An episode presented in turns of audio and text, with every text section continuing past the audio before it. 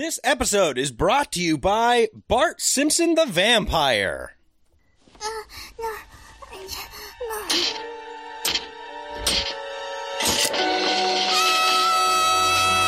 Come join us, Lisa. It's so cool. You get to stay up all night drinking blood. And if you say you're a vampire, you get a free small soda at the movies. No!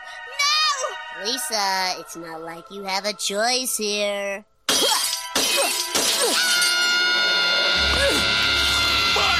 How many times have I told you not to bite your sis?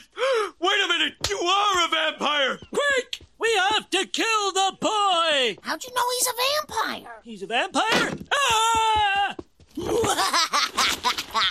Homer, we gotta do something. Today he's drinking people's blood. Tomorrow he could be smoking.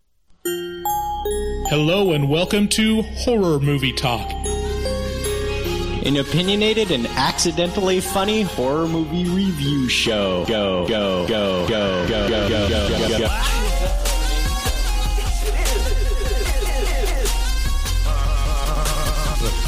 The stroll through the scraggly woods. You have no face! Horror! Sabrina, don't just stare at it, eat it. New theatrical releases always get priority. But we also review older horror movies, both good and horrible.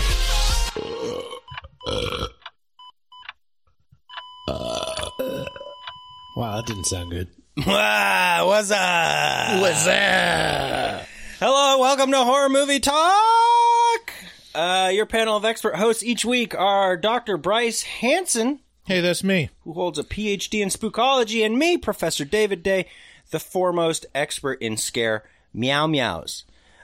We always try and review new movies when we can, when they're out, when that's a thing. But this week, we're going to be bagging an episode. And you know what time it is, Bryce? What time is it? You know, as we're recording this... Whoa, you're never going to believe what time it is, man. Oh, God.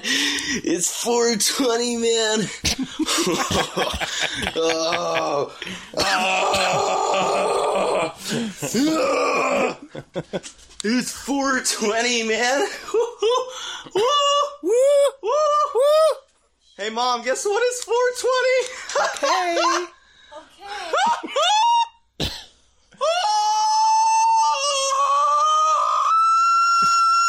But as it strikes me, as we release this, it's definitely not 4:20. But it's 4:20 somewhere, right? It's 5 o'clock somewhere. All right. We post new episodes every single Wednesday, so make sure to follow us, subscribe to us, and leave us a nice review on Apple Podcasts or Spotify. It helps us out a lot. If you want to get on the show, call us at 682-253-4468. We start out the show by giving a brief review and our score for the movie. We score on a scale of 1 to 10, and after we give our score, we get into spoilers, take a deeper dive into what we liked and hated about the film. Later in this episode, we will be doing bad reviews for good movies, Halloween 1978 edition, where we will read bad user reviews for the classic John Carpenter Halloween. I thought you hated that movie. Don't misunderstand me, don't misquote me, and don't fucking put words in my mouth, you simple bitch.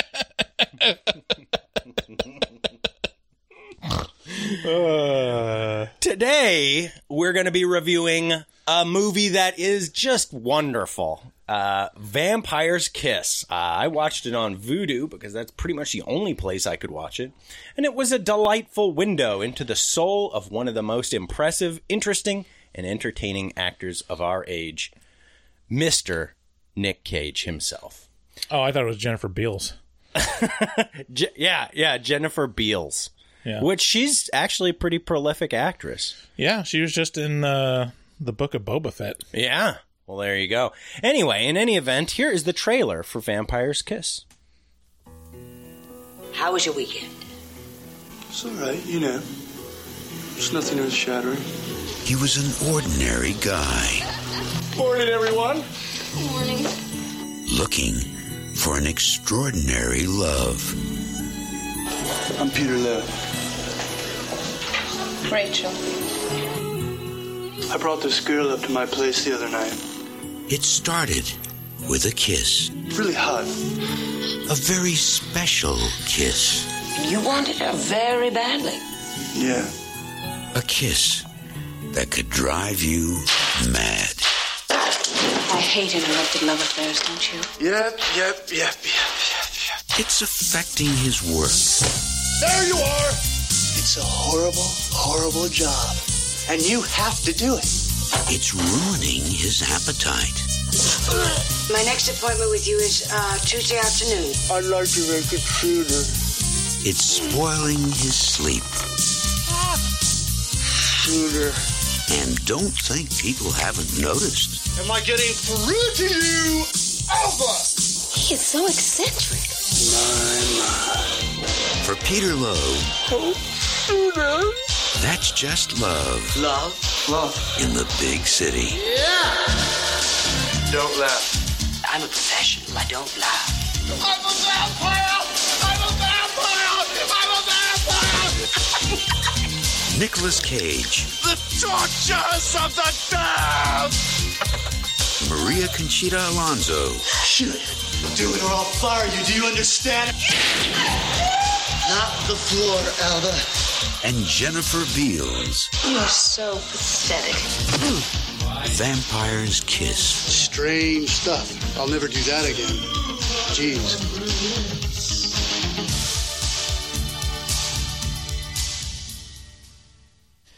I'm a vampire! I'm a vampire! I'm a vampire! I'll never do that again. Jeez. Publishing executive Peter Loew, played by Nicolas Cage, is bitten by a woman and starts acting erratically. Believing that he is being controlled by his vampire mistress puts a great deal of stress and pressure on Peter. As he deals with the stress of this new vampire relationship, Peter leans more and more heavily on his poor secretary, Alva, played by Maria Conchita Alonso. What a musical name. Mm-hmm. Maria Conchita Alonso. Mm-hmm. As Peter's madness evolves, it becomes questionable to the audience exactly what is real and what is Peter's rapidly devolving mental state. Everyone ends up getting more Nicolas Cage than they bargained for. Vampire's Kiss is an anomaly of a movie. It's not exactly a terrifying horror movie due to the strong overtones of comedy within Cage's performance. On the other hand, it's not exactly a feel-good romp due to the very serious mental decline of Peter, our protagonist-turned-antagonist, and extremely unreliable narrator. It's a dark comedy that will delight those who want to be taken on a crazy ride. Vampire's Kiss's strongest feature is the insane performance given by Nick Cage. He creates such a believably crazy character that you can't help but remember bumping into people just like him on public transportation and wondering, what is their life like? The best part is, you get to see what his life is like. It's touched, tragic, and totally bonkers. I can't help but feel like writer Joseph Minion spent some time on the New York subway watching mentally disturbed people and began posing the question to himself, what brought that person to this unfortunate place? What was their life like before and during their transition into madness? This is pretty much the only notable directing credit that director Robert Bierman has, and that astonishes me. It's such a weirdly enjoyable movie and shares so much in common with one of my favorite movies of all time, American Psycho, that I can't help but see all the inspiration that Vampire's Kiss has given to more recent dark comedies. What a fun watch this is. Yeah. It certainly is fun. Like, you gotta definitely be in the mood for this type of movie. Like, were you not in the mood while you watched it? No, it was fine. It was a movie that I've always kind of wanted to watch, even though I kind of got the idea of it. Like, mm-hmm. I think my conception of it was pretty well aligned with what it was, mm-hmm. which is kind of weird because my conception of it was like just had a bunch of holes in it. It's like it's about Nick Cage and he thinks he's a vampire, but he's not really, right? And it progressively gets worse, right? And that's it. That is it. That's all it is. There's like nothing else to hold on to, you know. There's no real important relationships. Like there's a like everything else that happens is kind of inconsequential. Even all the stuff with Alva, yeah, is like just kind of bizarre. Yeah, yeah. It's. But I'll say this: like, if you watch a Nick Cage unhinged performance like clip show on YouTube, or like a compilation of like Nick Cage acting insane, every notable scene in this movie will be in it. Like half of it is from this film, right?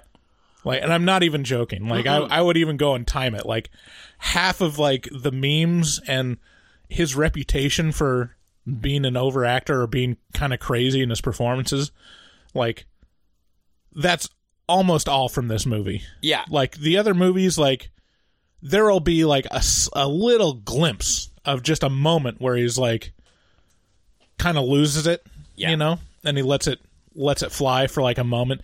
This one, the entire movie, he's like acting like an insane person. He's totally lost his mind. But in the movie, like when I watch it, I was like, oh, okay. In context, like he's not overact. That's exactly what this movie needs. Right. Like, it's specifically the movie is that performance. Yeah.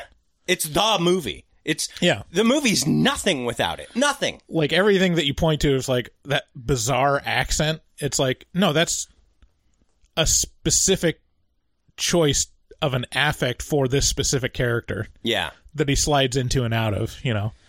And yeah. I just got done reviewing this with Kate from Nightlight Horror Movie Club, and she had a bunch of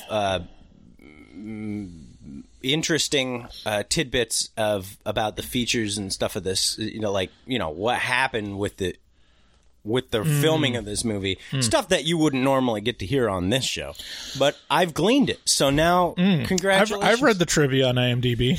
Right. Well, I mean, so this movie was a huge flop. Huge flop. Honestly, not shocking. Not shocking at all. I personally, I think it's way ahead of its time. It's confounding that this came out in 89 when the most or 88, when the most tongue-in-cheek thing that I can think of was like RoboCop, and that's really supremely obvious in its like critique. I think like it is a satire, but it's not on the nose. Mm-mm. Like it's not. There's nothing super specific about what it's trying to say, right?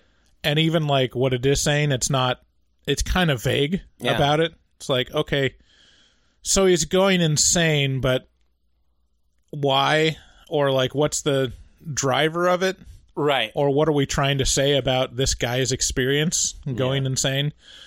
And it's not really concerned about, you know, the moral to the story kind of stuff. It's like, no, we're just gonna watch this guy slowly descend into madness and continue believing he's a vampire. Yeah, it's just about the journey. The journey is the destination. So I had a great time with this one. I enjoyed this as much as I think anybody can enjoy this movie. I will watch it again. But that, I think this is one of those weird kind of capped off movies that can only achieve such a high score. And I think for me, that score is about an 8, and it wouldn't surprise me if your score was a little lower than that. I don't know.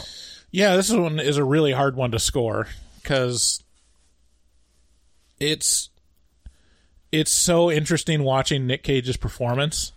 This is super early Nick Cage, too. Like, but there's nothing else there. Right on his trajectory when they kind of knew he was going to be a star. Right. And he accepted no money for this. Like, well, we say no money, but it's like $40,000. Yeah. He basically was like, oh, I did this as a charity thing, and then he used the money to buy his first sports car. Mm-hmm. Right. So, but that being said, which is crazy because it seems like he put a lot of work into this movie and a lot of like thought.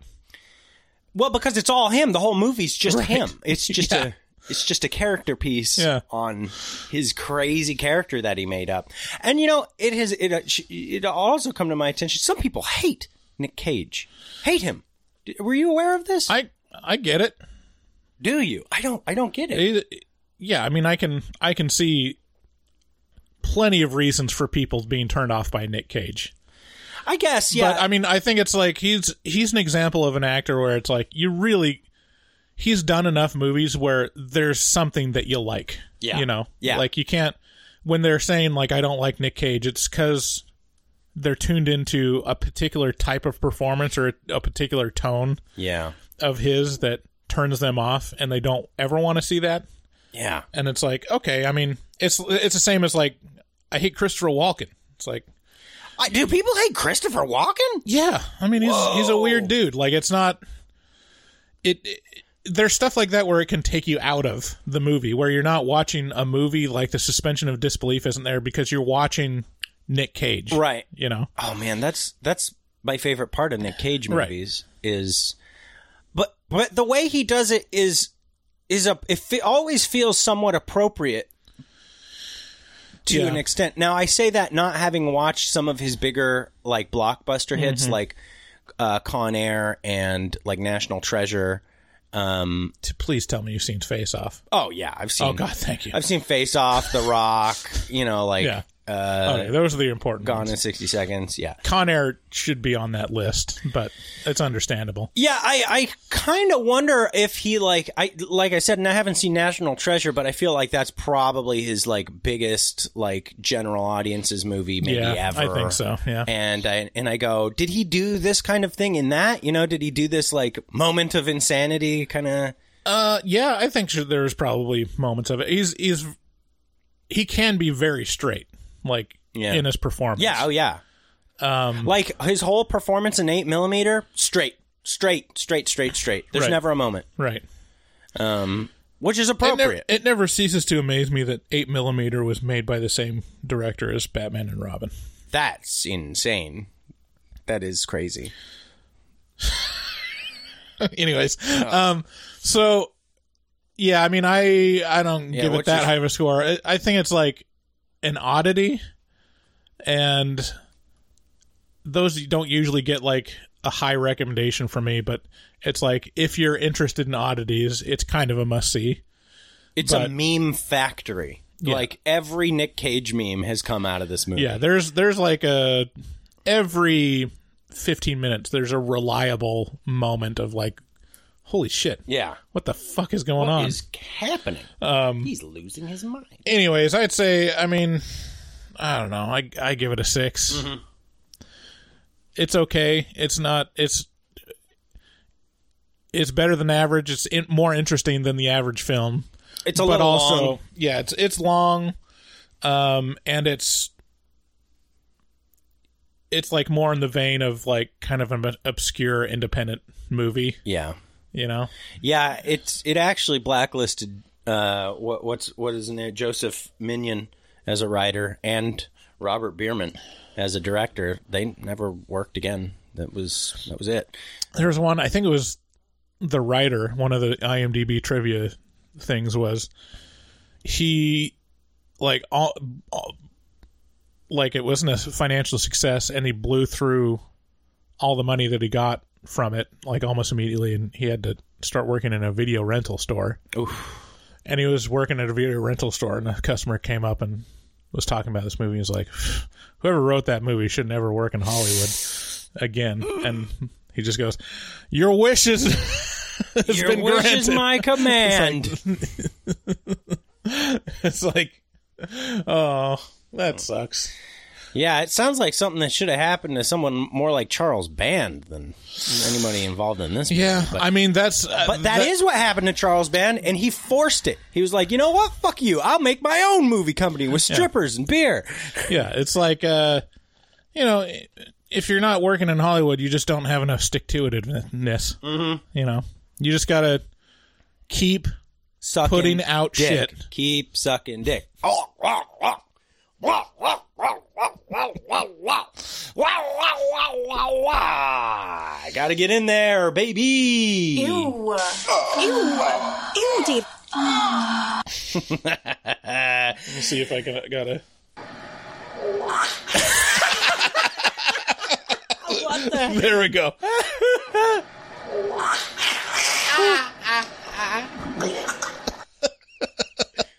It's so vile.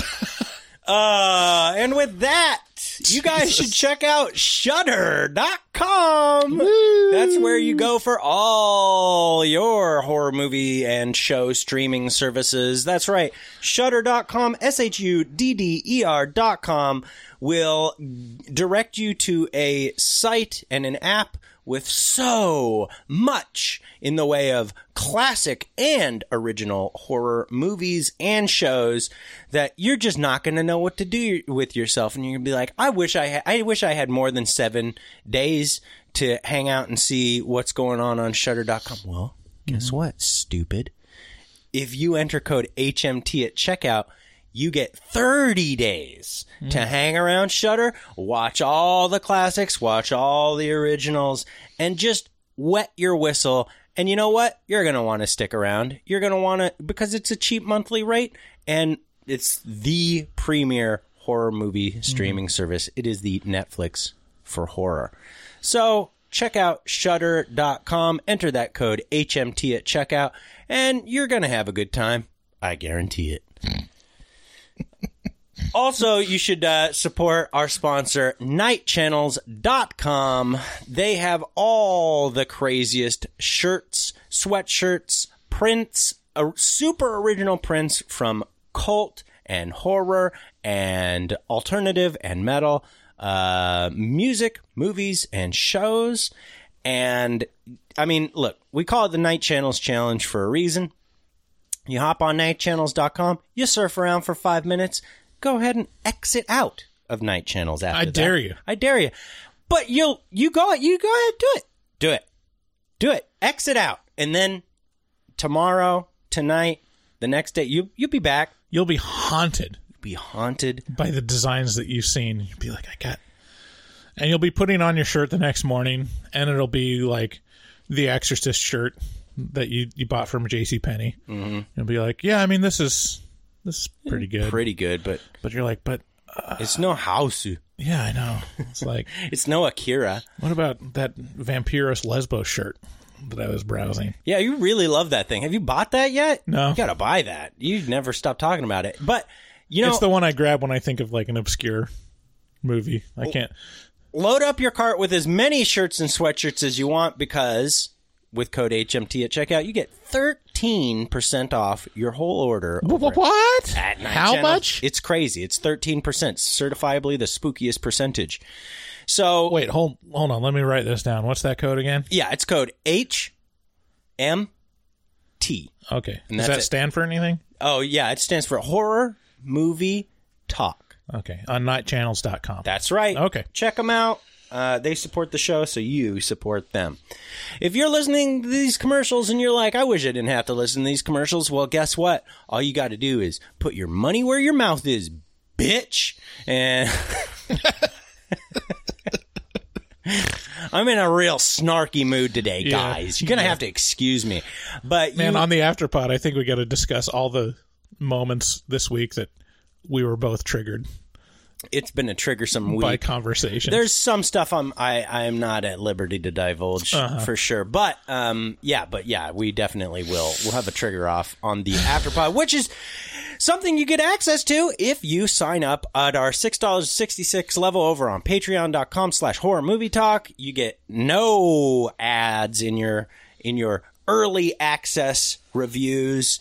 And you also get access to a whole nother podcast that we've been doing for years and years now called The Afterpod, where we just leave the mics running and talk on there. So support the show, and you don't have to listen to commercials anymore. Yeah. Is it worth $1.66 per episode to avoid the commercials? Yeah. It's a cup of coffee a month. Yeah. Is how much, go to Starbucks, buy a cup of coffee, and you've officially spent as much as you could spend supporting us and getting no commercials on your Horror Movie Talk episodes and access to a whole bunch of extra streaming entertainment. Yeah.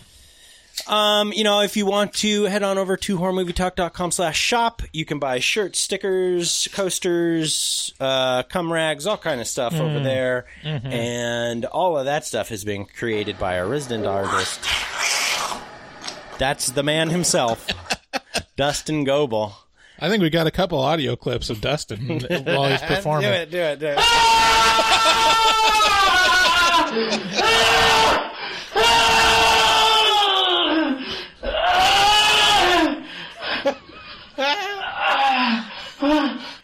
like a big, dirty raccoon, David. Oh, Dustin. We tell you, he fucks hard, man. Is a professional artist who fucks hard. He also takes commissions for artwork from HMT fans. So head on over to him, ask to see his Teflon dick, and contact him at dgoebel00. That's at DGOEBEL00 on Instagram. And tell him HMT sent you. If you want to call us at 682-253-4468. Thanks again. Let's get into Oil me up, Daddy. Spoilers. All right, let's get into spoilers.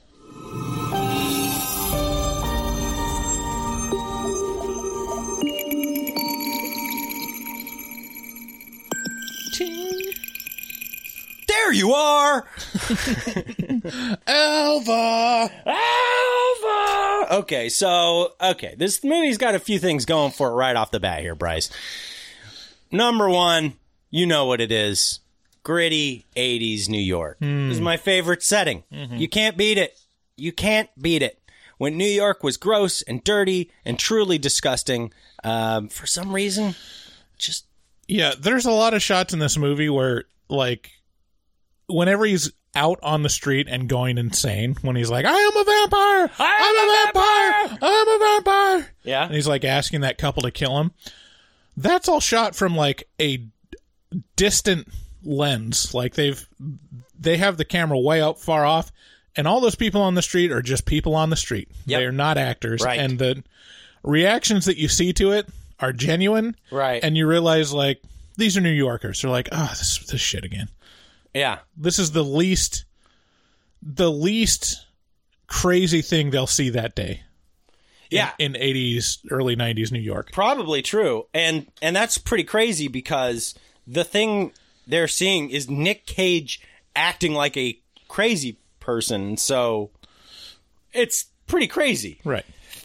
Yeah. I'm pulling up as many of these moments as I can because there is some... There's some great... I'm a vampire!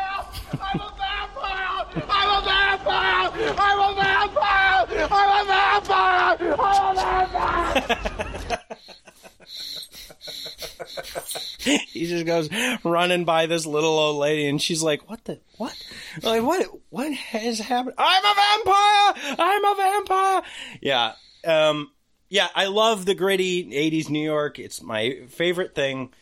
But more than that, I love what Cage decided to do with this character, which is, can you work out exactly what he's doing here? Yeah, so he's got this super affected accent where he goes in and out of it, and the more he's trying to impress someone, right, the more he goes into it. And it's like these modified vowels where he's like... You know, trying to sound pretentious. You know, it's very Donald Trump. It sounds more like Lorne Michaels. It does sound a little bit. Or Dr. Evil. It sounds like, you know, Atlantic kind of like. But I mean, it does sound kind of like Trump, though. And, it does. And Trump was big in the 80s. Like, it's not like he wasn't a thing, especially in New York. Like, yeah, Lorne Michaels, Trump, like this weird Atlantic sort of. Hoity-toity. Yeah, it's like an attempt at a mid-Atlantic accent. Yeah. That's like someone that doesn't know how to do it. They're just like, I need to know about this. You know. Very breathy, kind of on the ends of... It holds vowels for too long, and it's so fucking pretentious, but it's exactly a person. Like, it's like... It's like some guy you knew from high school who you were always kind of felt like he didn't know who he was. And now he's like trying to craft who he is, and it is crafted. Yeah. It's not authentic, but that's become his authentic self in some weird way. It's like, ugh, it's just like this strange feeling. And there's no lead into it. Like it starts off like immediately. You just get dropped into his Playboy life. So there was one thing where it talked about Christian Bale was inspired by this movie and his performance by American Psycho, where he kind of looked at Cage's performance, and it makes total sense. It makes so much sense. This movie is like the lead-in to American Psycho. Yeah, it's like a precursor to American Psycho because it's got a lot of parallels. It's like literally a guy going insane in mid-'80s New York. But you're not quite sure what's fake or real. He's a protagonist turned antagonist. He's an unreliable narrator. He's a killer, maybe. He's maybe a killer. He seems to have some sort of weird death wish. Yeah. And he is definitely going insane, and people definitely don't care that much. Yeah. It's this weird... Even a psychiatrist is like, huh, that's interesting. Right. But then you don't even know if he has a psychiatrist. Yeah, it's all thrown into question at the end. It's so... it hits so many boxes for me. There's a couple... I read in the trivia, like, people that were up for this role. And it wasn't an IMDb trivia, but I feel like I remember hearing that at one point, Jim Carrey was up for this role. Oh, wow. That would make sense. That would make sense. Oh, yeah. Like, he would have been able to do a similar performance. But I'm not sure if that's right. I'm not sure where I heard of that. It's either he was up for it or Nick Cage was up for Once Bitten or something like that. But the other ones that it says in the trivia that were up for it go from like pretty obvious choices to like what? Like the one that's like, I could see that is Judd Nelson. I don't know who that is. Judd Nelson. You remember The Breakfast Club? Vaguely, yeah.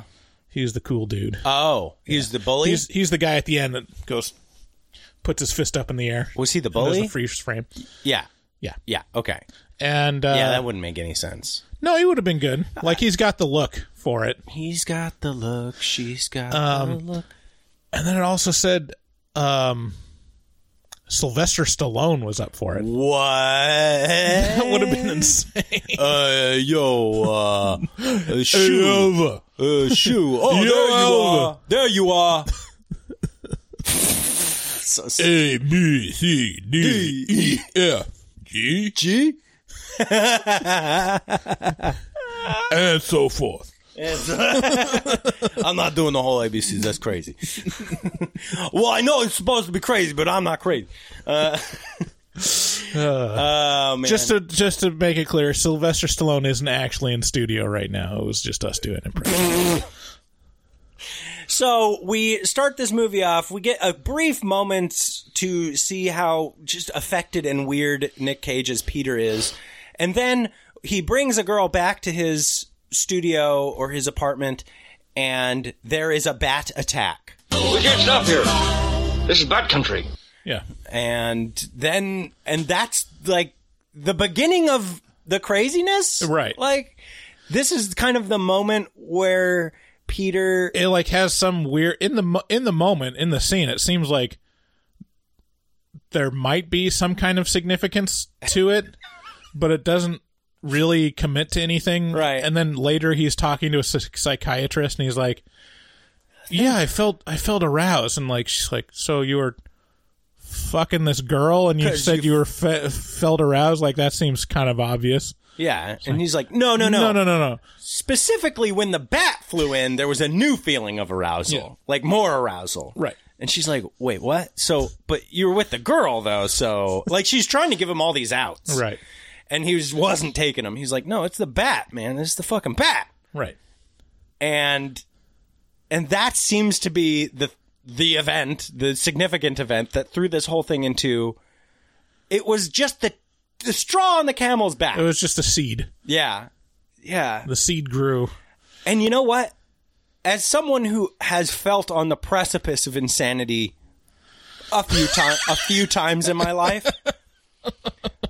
that's kind of the way when you're just holding it together at some point, you know, and then just some little thing will happen and it'll just set in motion a series of events, you know? And I could see this as being, you know, I mean, this kind of shit happens. People go crazy all the time. And why not a bad attack to bring that on, you know? Like, okay. Right. So I don't know. People use any, if you have the predilection to go insane, you'll find a reason to go insane. Yeah. You'll find that catalyst. Well, and I mean, it can be anything. It's a battle. You know, it's like fighting for your sanity, you know? There's moments where you just feel like you're just hanging on by the skin of your teeth, kind of. And some real crazy thing, like a bat flying into your apartment, could just push you over the edge all of a sudden. See, I've never felt that. Really? I've never felt like I was toying with sanity ever. Yeah. Like, I mean, I've been depressed and, like, been, you know, suicidal. Well, that's a different version. Yeah. But I've never been like, I'm not sure if I can trust my mind right now. Yeah, it's scary. And maybe that's the most dangerous thing. It's like people that trust their mind complicitly won't question whether they're going insane. Right. Well, I mean, but it's all kind of a crapshoot, because if you're questioning your mind all the time, then you're so keyed up that you can cause it to happen. Right. You know, so it's there's no good. Your mind is one big program that can be corrupted. Yeah, my friend Kevin, which someday we'll have on this show. Like, depending on how you continue this sentence, he's had those moments where he's toyed with sanity, where he's like, yeah, I'm not in a good place, which means something different to me, but to him means like he's starting to hear voices. Yeah, that's kind of a little bit of what I've experienced. Yeah. When I get into a really bad place, I'll start to question what's real. Right. You know, and it's just like hear voices, start seeing people that aren't there. It's a very weird, scary place. And some people. And it's weird that it's a spectrum to where some people can recognize it and be like, well, that's a weird part of my brain that I'm not going to acknowledge. And then some people spiral into schizophrenia. Right. I mean, it's not something you can control. No. And, you know, some people prefer that. Like, if you listen to Steve-O's podcast, he loved the psychopathy. Like, he loved being thrown into just derangement. Yeah. That was his... I mean, it sounds kind of fun to me. He thinks about it fondly. Like, he remembers, you know, just huffing nitrous day after day after day, and having full conversations with people that weren't there, and have people walking into his apartment who never happened. He had... Get this. He had a full-blown, like, what's that thing when people tell you they're worried about you and they're... Intervention. He had a full intervention happen with the cast of Jackass that never really happened. So think about that. That's his mind taking an intervention on him while he's fucked up. Like, they did have one of those. After his happened already, like he's like, wow, this already happened. They're like, what? No, it didn't. And he's like, yeah, no, you guys all came in here and did the same thing already. They're like, no, you're proving our point. You know, what's an interesting fact that I learned is that schizophrenics, like, there's a thing where schizophrenics in the U.S.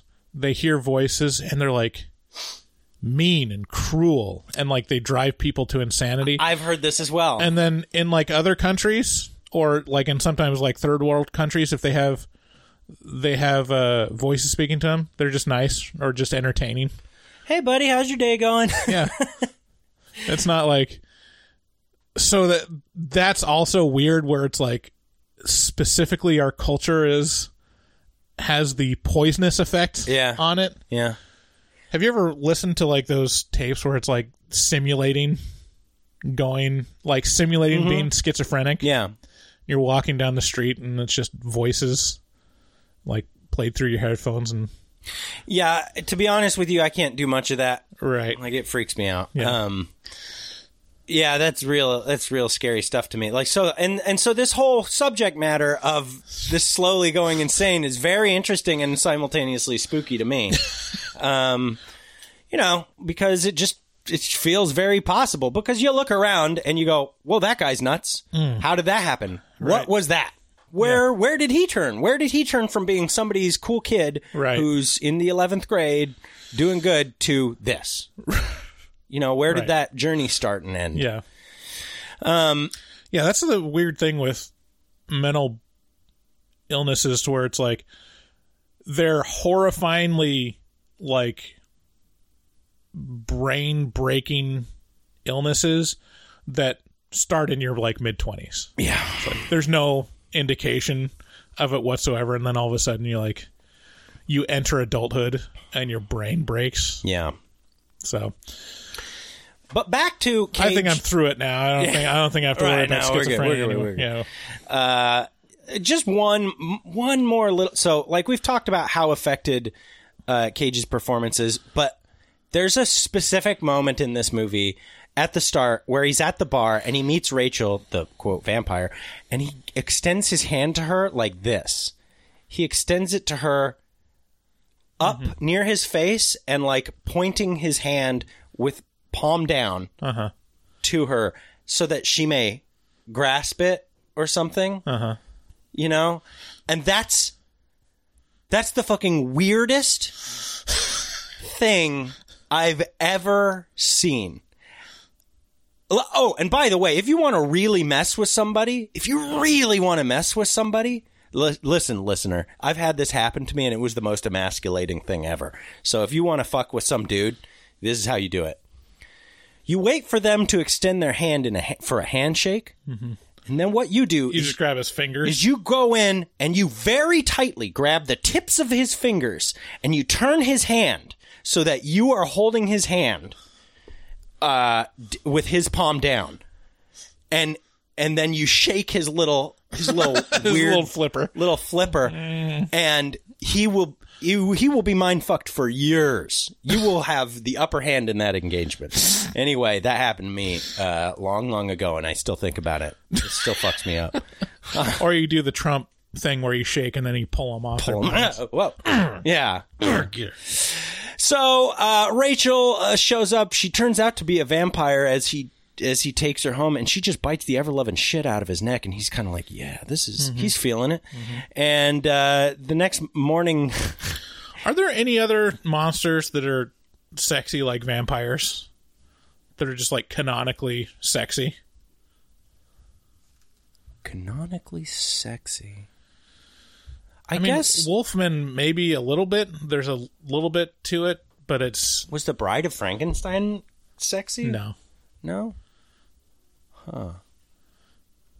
Yeah, I mean... Like, vampires is the only monster where it's specifically they have charm and are sexy. Yeah, like monster, yes. Because I think... Because there's this new kind of trend with, like... Well, and, like, young adult stuff, everyone's sexy. Right. It's like, oh, yeah, the zombies are sexy, too. Just like, okay. Yeah, I think about this new trend of, like, super hot bitches kind of thing where it's like Jennifer's Body, or it's like The Autopsy of Jane Doe, or the Exorcism of Hannah Grace, where it's just like some dead girl or some powered girl, but that they're not a monster. They're not a canonical monster.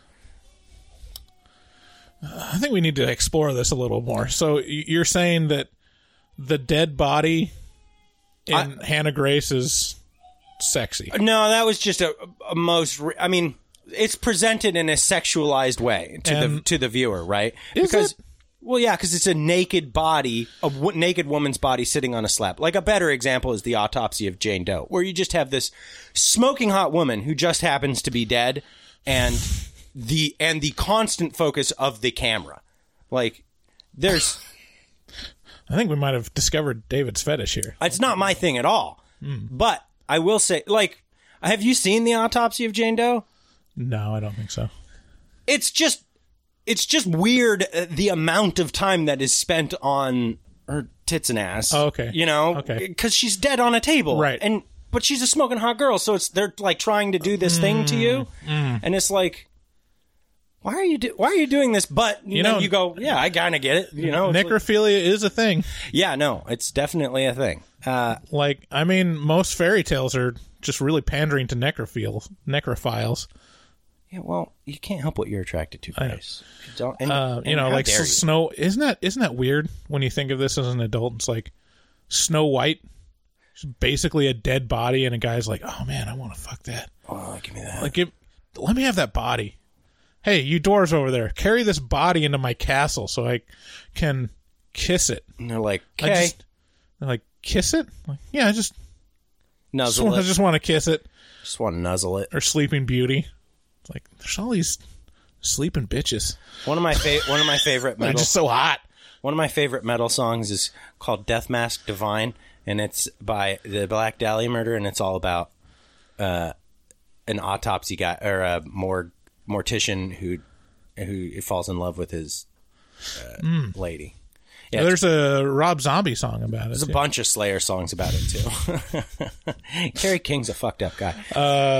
Yeah. Am I getting through to you, Alva? Hang on. I think I have that. It's too late, Alva. I'll find it here at some point. But yeah. So, anyways, found out that David wants to fuck dead bodies. I don't, and that is a fact now. Okay. So, David, I honestly we probably just shouldn't be talking about women's bodies at all. Yeah. You know, what right do we have to talk about a whole half of the population? I mean, not their bodies. We can talk about their minds. Right. Well, no, we don't have intellect. That. But if I have to keep their name out of my mouth, then they got to keep my name out of their mouth. Yeah. You know? I'll say that. That's fair, right? They should never be able to talk about me or my body or any men. Right. It's bodies. Yeah, talk about height. Right. Or dick size. No. Or no. It's hair. Not okay. Yeah. Or baldness like this. Everyone knows you're not supposed to talk about each other's bodies. Right. Well, actually, no, it's just men. We can't talk about women's bodies. No, right. I'm sorry. I want to apologize to all the times we've talked about women's bodies on the podcast that, we're growing. Yeah. And we're learning. We're learning. And to quote the great Will Smith, I'm still a work in progress. Ew. Well, we live, we learn, we laugh, we love. Do you know who you're talking to? So at this point, he starts going crazy, and shit kind of rolls downhill at his office. He's some sort of literary agent, and he decides to focus his ire on poor Alva. Yeah, I mean, there's this weird thing where there's this specific request that we don't see on screen. It's just like we see that he's assigning a task to his secretary, which is a writer called up, and through basically nostalgia, he's asking for his first writer's contract that he ever did, 30 or 40 years ago or something, so that he could frame it and hang it on his wall. It's a very specific request, but Nick Cage couldn't find it in the files. Right.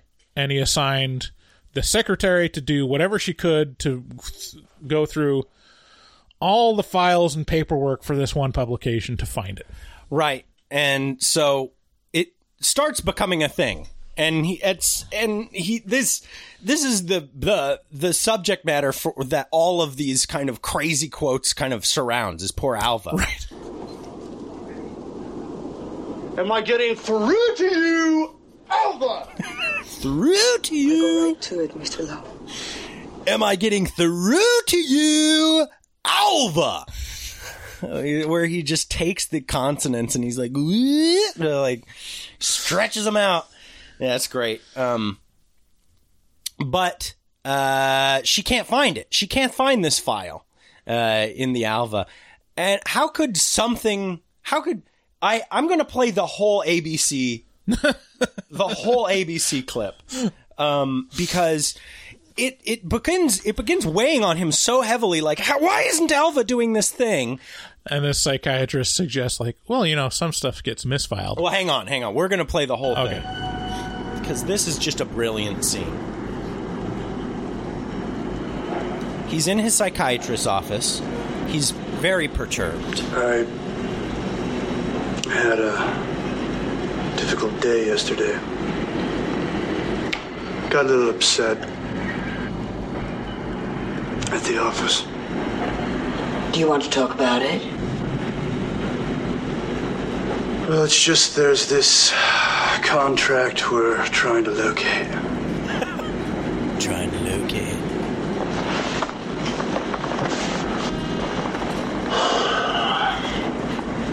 Shouldn't, if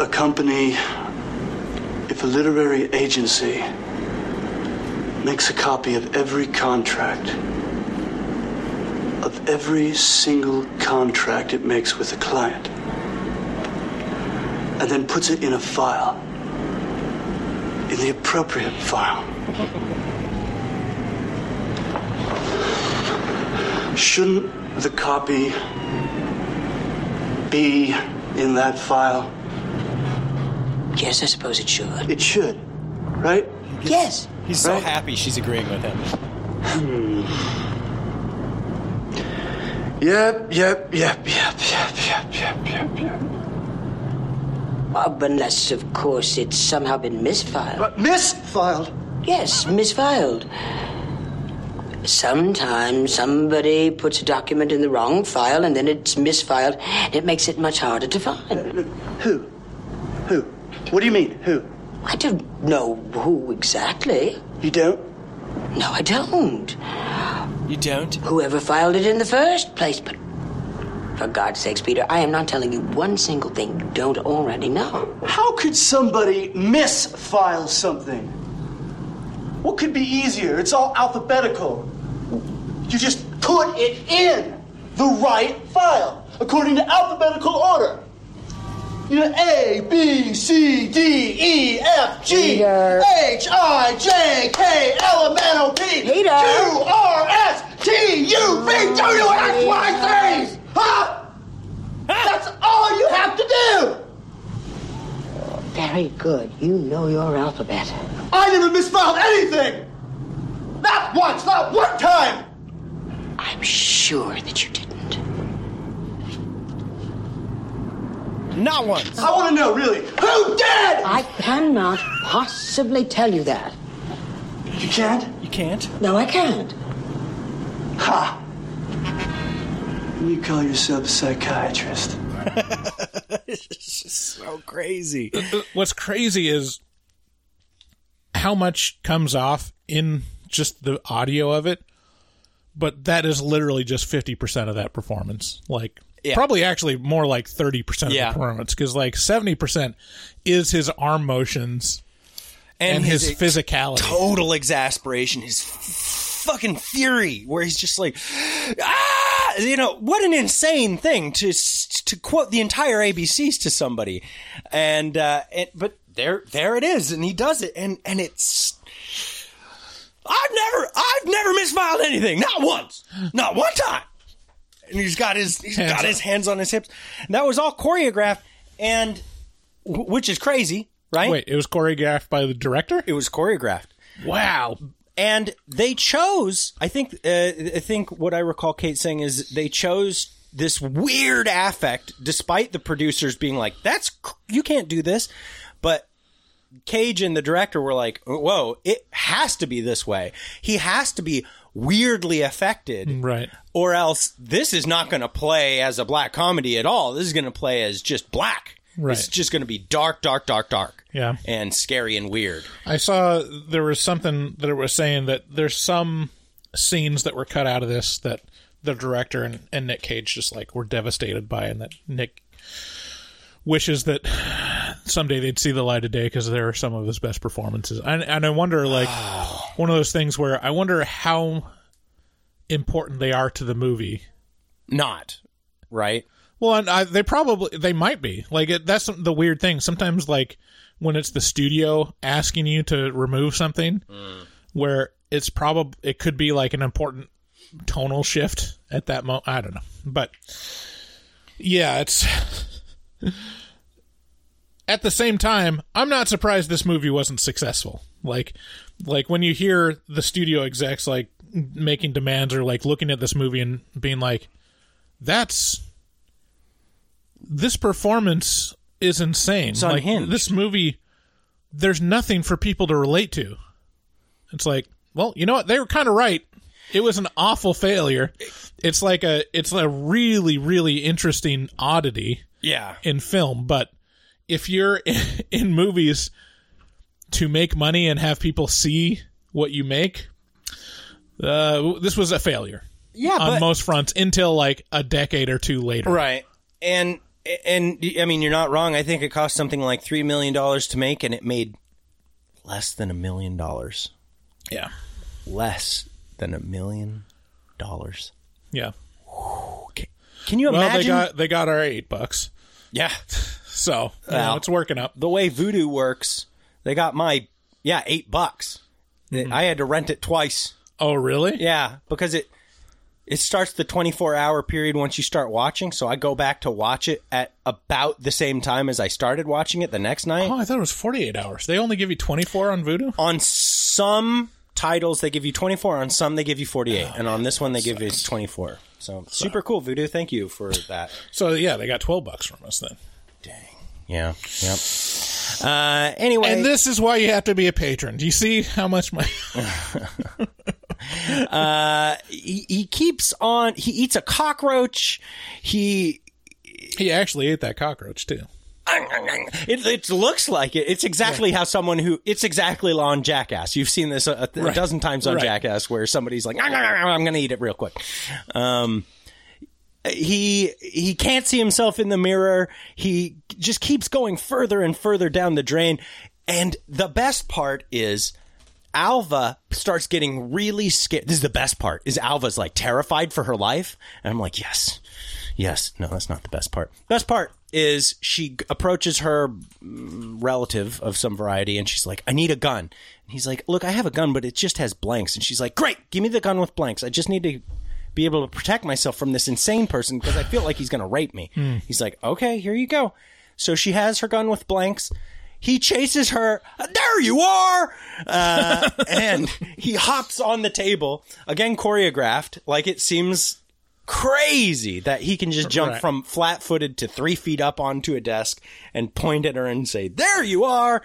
But he does it. He chases her down the hallway, and he wants death. Like, you can tell he's aiming to get shot. And she has the gun, so he's like, yeah, do it. And this is the thing that reinforces his belief that he's turned into a vampire, is that you can't kill him because he's been shot several times. Yeah. Shoots himself in the face. But they were just blanks. Yeah, he has it in his mouth and pulls the trigger twice. Pop, pop. Which technically, if those were really blanks, that probably would kill you. Yeah, the amount of pressure released into your head would probably just blow a hole in your soft tissue, at least. Yeah, I mean, you'd think it would really rupture a lot of stuff. Yeah, it still is an explosion, right? So I'm curious how they did that. That was like, I don't know, firecrackers or something. Sound effects, in the barrels, probably. Well, they're sparking. I don't know, something. We'll never know. Well, that's probably where, like, most of the $2 million went, is to make sure that they didn't shoot Nicolas Cage. Right. Yeah. The other thing that they did was apparently the scene where he goes crazy and, like, breaks all the tables and stuff, which is a great scene. Like, it rivals, like, the Citizen Kane scene where he's tearing up his room. But I guess all that glass and stuff was real. Like, none of that was safety glass. Whoa. And that's why when he kicks that lamp, it just looks so spectacularly real and awesome. Because he really could have, like, cut himself. And the director's like, yeah, I can't believe we did that. But, you know. C'est la vie. And then he goes on the search. He's like, not making the transition that he wishes he was.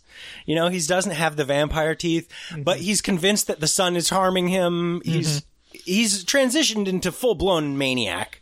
He thinks he can't see himself in the mirror, even though obviously the audience can.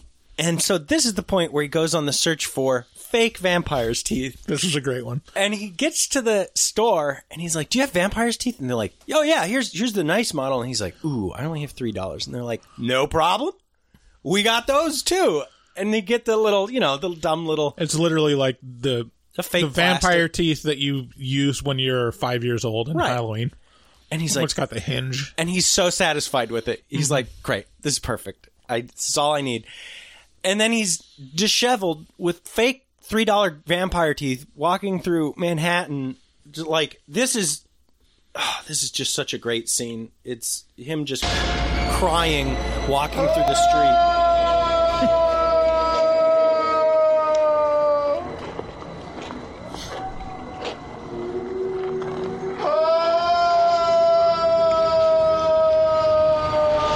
Real. He's really doing that in front of a bunch of people. These are not actors. And when he has the conversation with himself and it shows what he thinks is happening, which is talking to his psychiatrist. Right. Oh yeah. Mwah, chef's kiss. Like right. I was just like, this is great. Because it cuts to him in his psychiatrist's office and he's like super well put together and like speaking normally. And that cuts back to him, like, leaning against a lamppost or something with his mouth bleeding. He's like, ah. Yeah. And the psychiatrist in his mind is validating everything he did. She's like, he's like, I might have killed a few people. And she's like, no problem. Get out of here, you crazy lovebirds. People die all the time in New York. They die all the time. He's like, oh, yeah, I guess you're right. So it's just his mind just going... am I okay? And then his mind going, yeah, you're good. You're fine. You're fine, dude. It's okay. Right. And finally it ends up with Alva's relative stabbing him in the heart with a stake. Right. And it's just great. Like... Did I ever play this clip from Community where... This is one of my favorite scenes in Community, the show. Okay.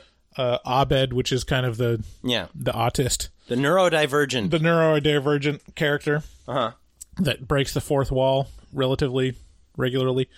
Anyways, they have this class where it's like on pop culture movies or whatever, and he's given the assignment of whether Nick Cage is a good or a bad actor. Okay. And it just breaks him psychologically. 'Cause he can't figure out whether he's a good or bad actor. So this is like the culmination of that. Okay. Okay, thoughts on Nicolas Cage? I think he's a genius. I mean, he keeps getting hired for some reason, and it's not because of his hair. I don't know. If I was in 70 films over 30 years and I spent each one talking at random volumes, I might accidentally win an Oscar. I think our opinions about pop culture are fed to us by machines designed to criminalize human autonomy. Good one. Dear God. Go, stand by. Give him space.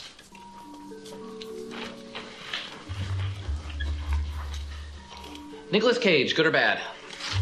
A challenge, certainly, but not insoluble, because all actors have distinct values, which I use to find answers. Abed, how much Nicolas Cage did you... Enough! I watched enough to find the answers, because this is my reality, this is how I learned to be, and my being doesn't allow for Nicolas freaking Cage, okay? Oh, yeah! Oh, yeah! Oh! Oh!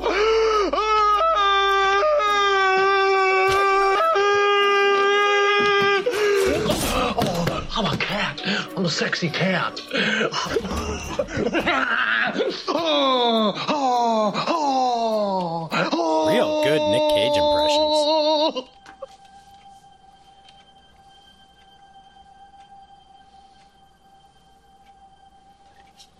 Abed! He goes to think of something safe, like Holly Hunter or Don Cheadle.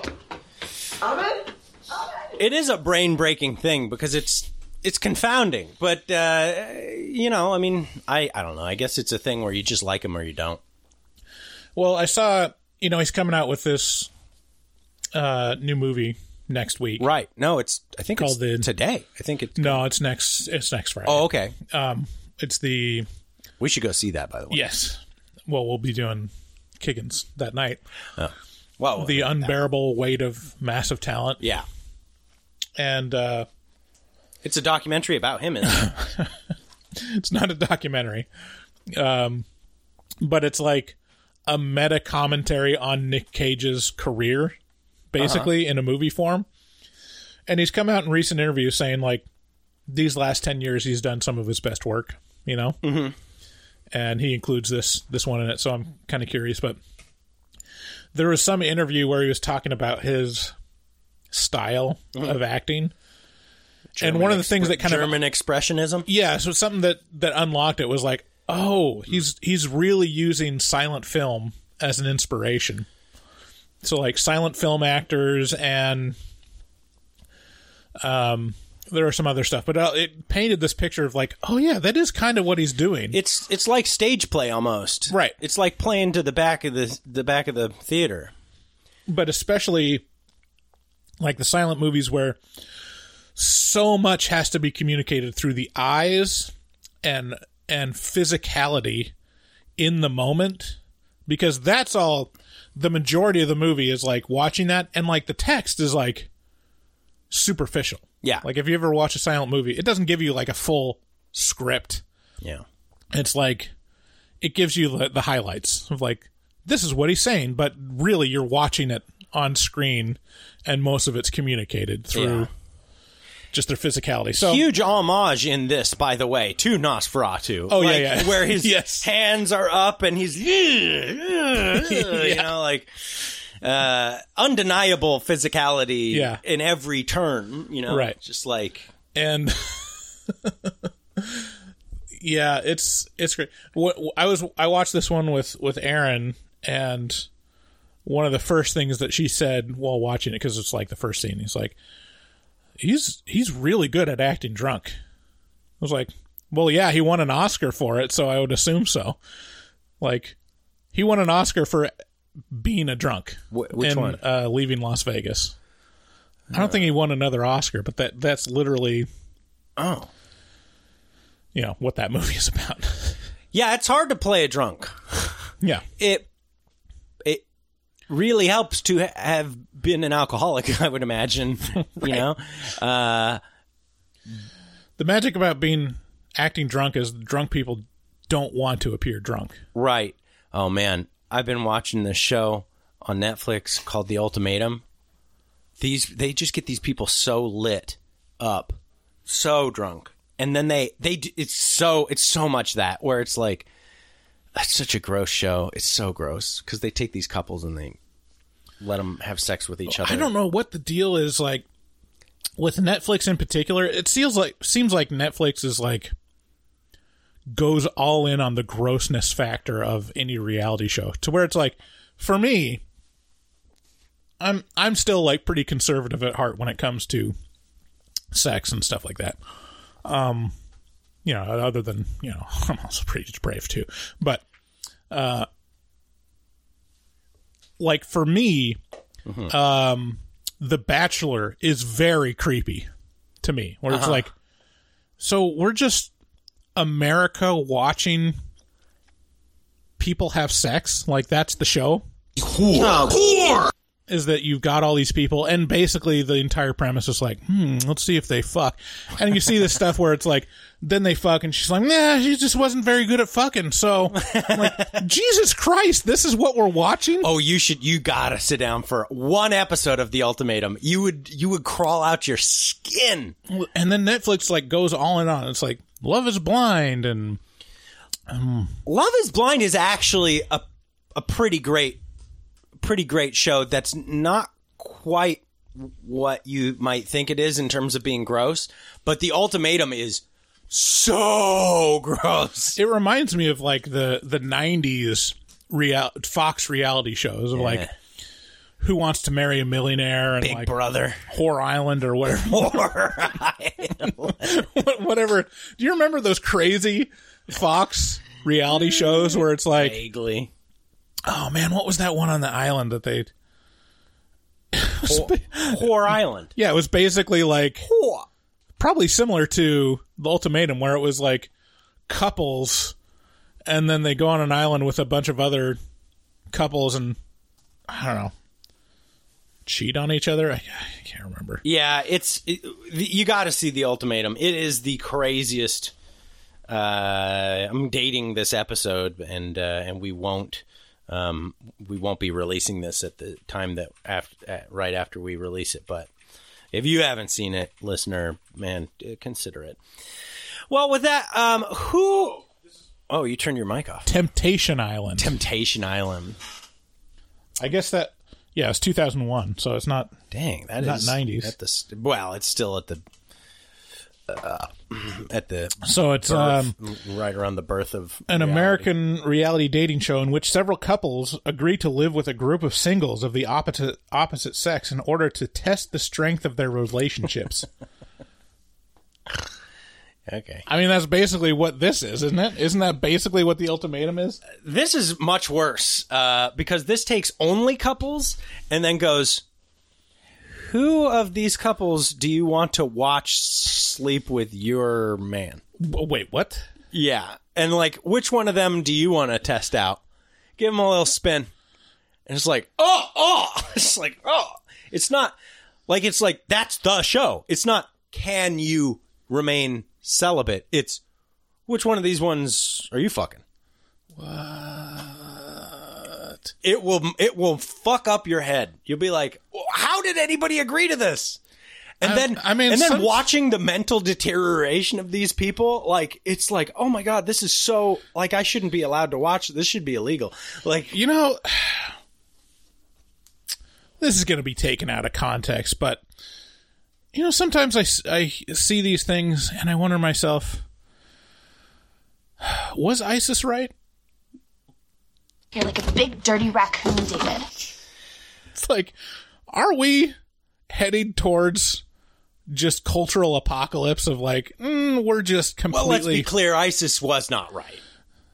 On most things. No. We can agree that ISIS was wrong on most things. On pretty much, but on bar none all of it. American reality show, like, they might have had a point.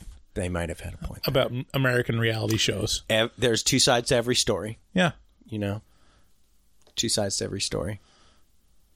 What would an ISIS reality show be like? I'm not even going to go there. I'm not going to touch that one with a 10-foot herding pole. Yeah, it'd probably be like... Goat Island. It's like you come with your veiled. I'm backing away from this mistress a lot. I'm backing away. And you're just tempted with. I do not a bunch of sheeps and goats. I do not condone this at all. This is inappropriate. Who should watch Vampire's Kiss? I'm sorry, I shouldn't be vilifying ISIS. No, yeah, you definitely shouldn't. They're Yeah. I mean, they're not around anymore, so it's like. As long as you use their pronouns, I'm okay with it. Final recommendations. Who would you suggest go out there and rent Vampire's Kiss? I'd like if you're a fan of Nick Cage at all, you got to see it. A fan of Nick Cage, like, I would say... It kind of unlocks a lot of his career. It unlocks his career. It's also like the proto-American Psycho. Like right. This is American Psycho 10 years before American Psycho. And it's glorious in that regard, in that, like, what's real, what's not, at what point did he start going crazy? Has he been crazy the whole time? Who is this really affected, strange person? Like, it's just a character study. Mm-hmm. And I love character studies. Mm-hmm. And with that, let's get on to bad reviews for good movies. This is the Halloween 1978 edition. And this is just a little bit where we look at 1-star Google reviews for good movies. And we give a voice to those who don't like the movie for whatever reason. And usually these reviews start with the most cognizant, the most sensical ones at the top, because Google's somewhat intelligent, and it gives you people who are well spoken. So these first couple reviews I'll read will end up making sense probably to you, or at least it'll be a person who's able to string words together. But don't worry, it'll devolve. So Jess Gruba gives it 1 star, says, I just don't get the buzz. Granted, it was done on a very modest budget and very much from a single source in creator and director John Carpenter, but this film was so flat. I can forgive the poor story if the scares are there, but they weren't. It was comical at times, regrettably not good in any way. The acting was as bad as the direction, completely wooden and totally unbelievable. I'm genuinely at a loss for the plaudits this film has received. It's as if people regarded the 70s as a bad years for horror, and as such have attributed its savior or birth of the slasher genre on this film. Whilst the latter might be true, let's not forget what thrills the 70s gave us. Texas Chainsaw, Wicker Man, Carrie, to name a few. I'm such a horror fan, but this film just stank. I gotta say, Jess Gruba had a few points. Well, I mean, you hate Halloween, so I mean that's why you would agree with him. I don't hate Halloween. I think I give it like a 10 out of 10. I'm pretty sure a lot of our listeners think that. Know that you hate Halloween. They think that. I'm going to skip one and go to Nathan and Stephanie Dale. First of all, a shared Google account? Really? Gross. Yeah, gross, and also that seems dangerous. I realize, okay, sorry, an aside. Like, all the people that have shared Facebook accounts, the couples that have shared Facebook accounts, I saw a TikTok that just basically explained, like, if they have a shared Facebook account, that's basically, there's some possible infidelity that required that to happen. Yeah. That seems so weird to me. Why not just ditch social media in that case? Or, like, if it's one... See, I always assumed it was, like, one person wasn't into social media... and the other person was, so they just put their name on it too. Yeah, sure, that too. It's like, well, yeah, if you want to get in contact from Jake from high school, like, he never uses Facebook, but his wife does, so you can communicate to their shared account. Yeah. No, it's probably just because Jake was fucking around on Facebook, got found out. You know, I've been thinking about this. I just want to say, Bryce, you know, we've been together a long time doing this show. You know, co-hosts. Mm-hmm. You know, it's been hard. But we've made it work over the course of 4 years. You know, there have been moments where it's been like, is this worth it? But, like, you know, we've tried to understand each other. And I just want to say thank you. Because, thank you, man. Yeah, because it's hard to get people to stick around and want to be with you for a long time. And you got to grow in order to make sure that they do. Right. And I feel like we've both tried real hard at that. I think we should start a reality show where podcasters tempt each other with each other's hosts. Oh. So it'd be like just Podcast Whore Island. Temptation Island for podcasters. Whore. Just. Yeah, that's a good idea. Bring us to an island. And then just have a bunch of people that want to start a podcast. Microphones everywhere. But don't have... don't have a friend to do it. Huh? See, like, oh man, let's fuck around, man. You're so funny. And what are your thoughts about wokeness? They have such unique takes. Eve, this guy loves American Psycho as much as I do. I don't know. I mean, it's like sometimes you think it's not that important, but then you get confronted with it, and you're like, this girl has so much poison and vitriol in her. She can't help but like break relationships apart. It's weird. Anyways, Eva Moore. Sorry, let me read I didn't actually read it. Yeah. Oh, okay. So Nathan and Stephanie Dale say, I'm over halfway through this film and nothing has happened. Sometimes a man stands in places. If this sounds like your thing, then save yourself an hour and 45 minutes and look at some statues or something. I'm not entirely sure this was written, designed, directed, or produced by anyone professionally connected with making films. Also, the laws of physics do not apply. 1 out of 10. My cat could have done better. Wow. Heavy words. Eve Amor says, I'm so adamant. This was the worst horror movie, hands down. That was all in caps. I wish I could go back in time and not watch this movie. It sucked. There are a lot of better horror movies out there. The plot was all over the place with no concrete description of what was actually going on. The characters were very poorly written and overall just didn't scare me at all, and quite literally felt more of a comedy movie to me. This one's from Addison Wilson.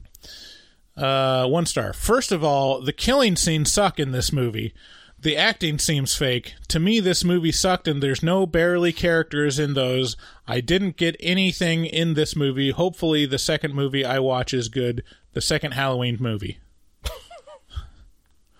I'll just read the sentence again.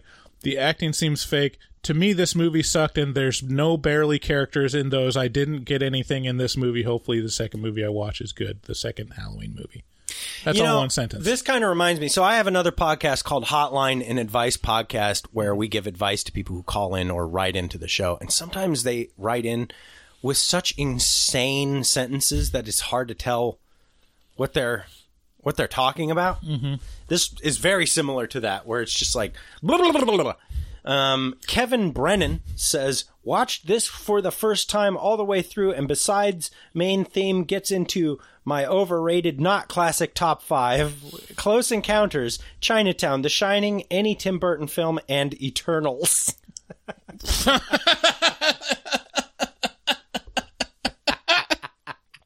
Eternals. Oh, but man. Any Tim Burton film. Tim Burton film. That's his fourth pick, is any... Just insert any one of them.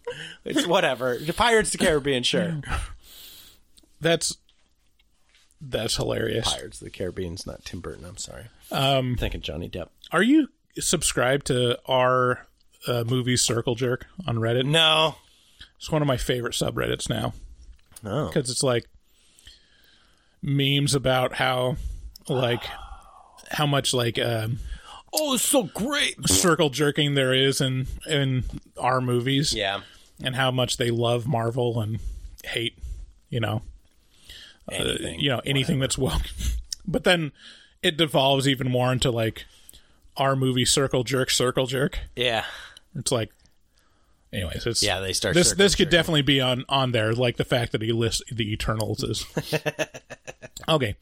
Guarov says, boring and outdated movie. Won't recommend anyone in this age. The movie is only likable by millennials. One of the most overrated movies of all time. Sorry.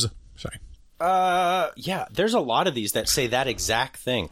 I love how old do people think millennials are?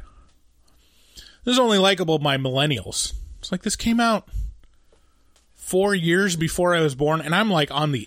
I don't even consider myself a millennial. Yeah, this is like an Xer movie for sure. Yeah. Like, this is a Gen X movie. Yeah. Man, Gen X got off scot-free. Oh, well, there's none of them. In terms of, like, the generation wars. Of like, well, there's none of them. It goes, okay, boomers, to fuck millennials. Yeah, but there are no Xers. They're they're forgotten, too. Like, they get no glory either. Like, I mean, my brother is a Gen X. Uh-huh. Like, I know Gen Xers. Like, it's a thing. Oh, yeah, sure. But it's basically when computers started coming out, when you basically started becoming an adult. That's kind of the difference. Millennials, like, for me, I mean, we've had this conversation before. Like, I'm an older, like the oldest millennial to where it's like, Internet didn't come out until I was in middle school or something like that. And back then it was like nothing, Yeah. It was like Netscape Navigator. Yeah. And you waited 30 minutes for a Netscape, like a really, really shitty GIF image. Yeah. Of what? Just things. Yeah. Two things.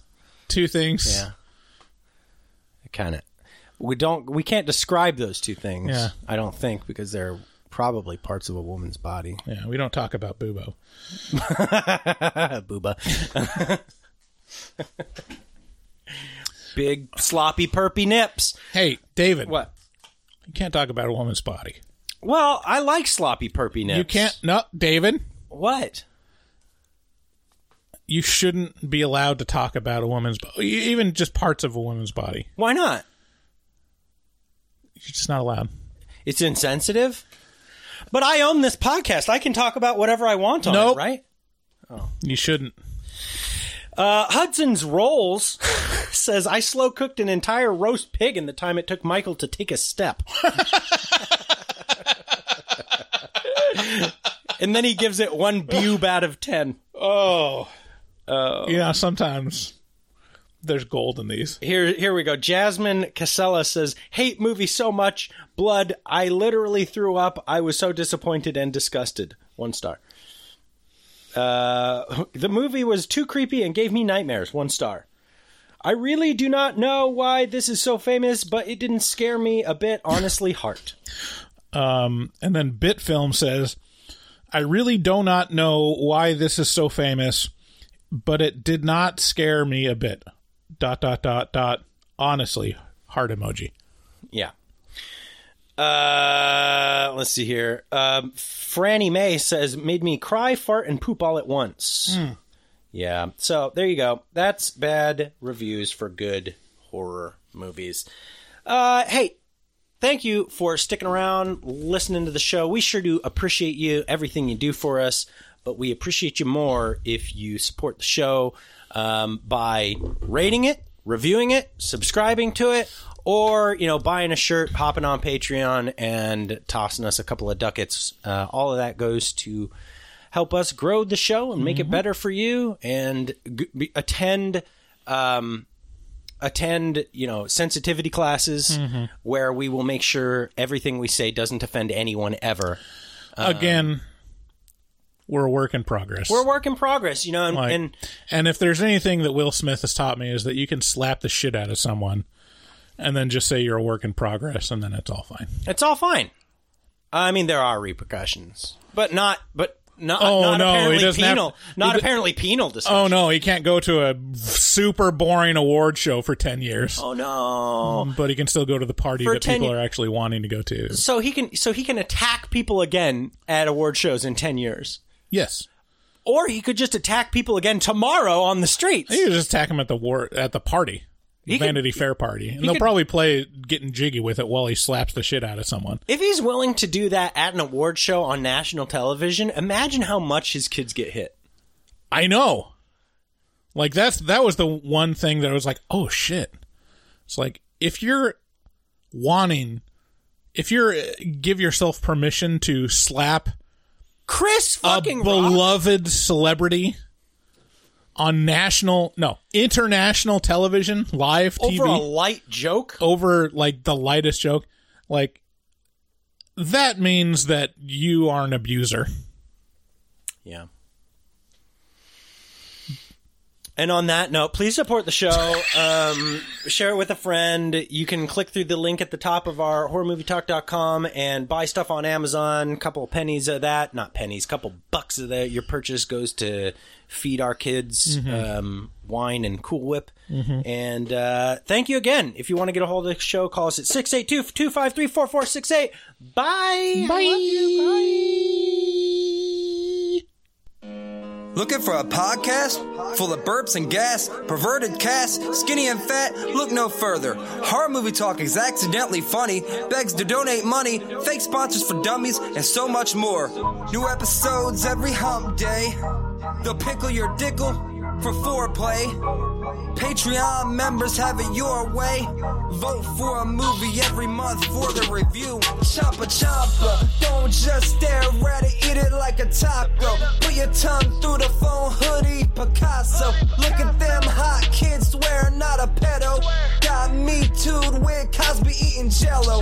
Puddin' Pops done gave Bryce flatulence. Train addict Dave doesn't give a shit. 1 through 10, is it horrible or excellent? Oil me up, daddy, is dinner rump. Kiss, Bryce Hansen. Look at them hot kids, Chris Henson. Masturbate with a crucifix, exorcist. Face huggers, chest bursters, alien.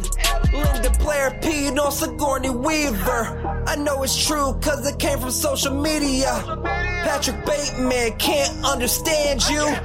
Stab you to death for rotten apple reviews. Opinion doctor with a doctorate. Spook allergy, doctor of philosophy.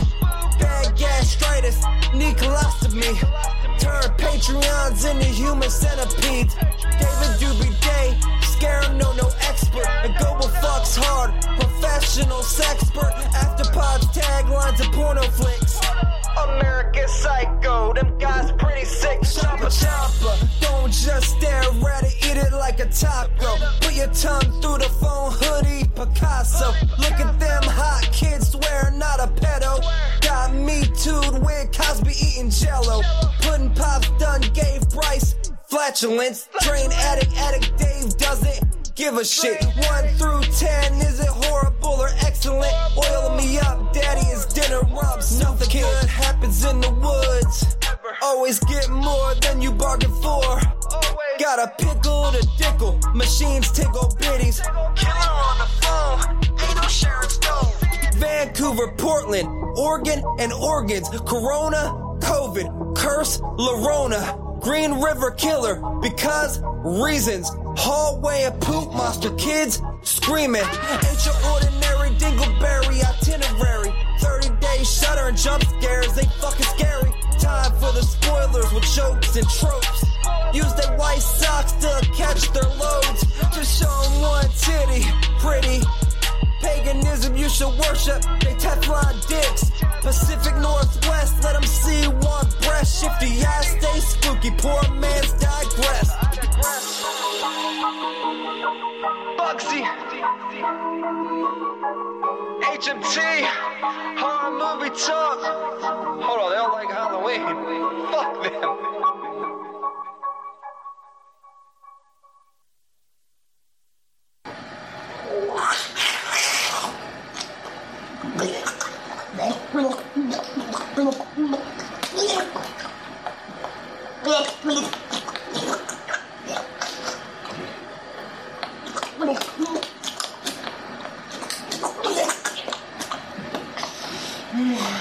them.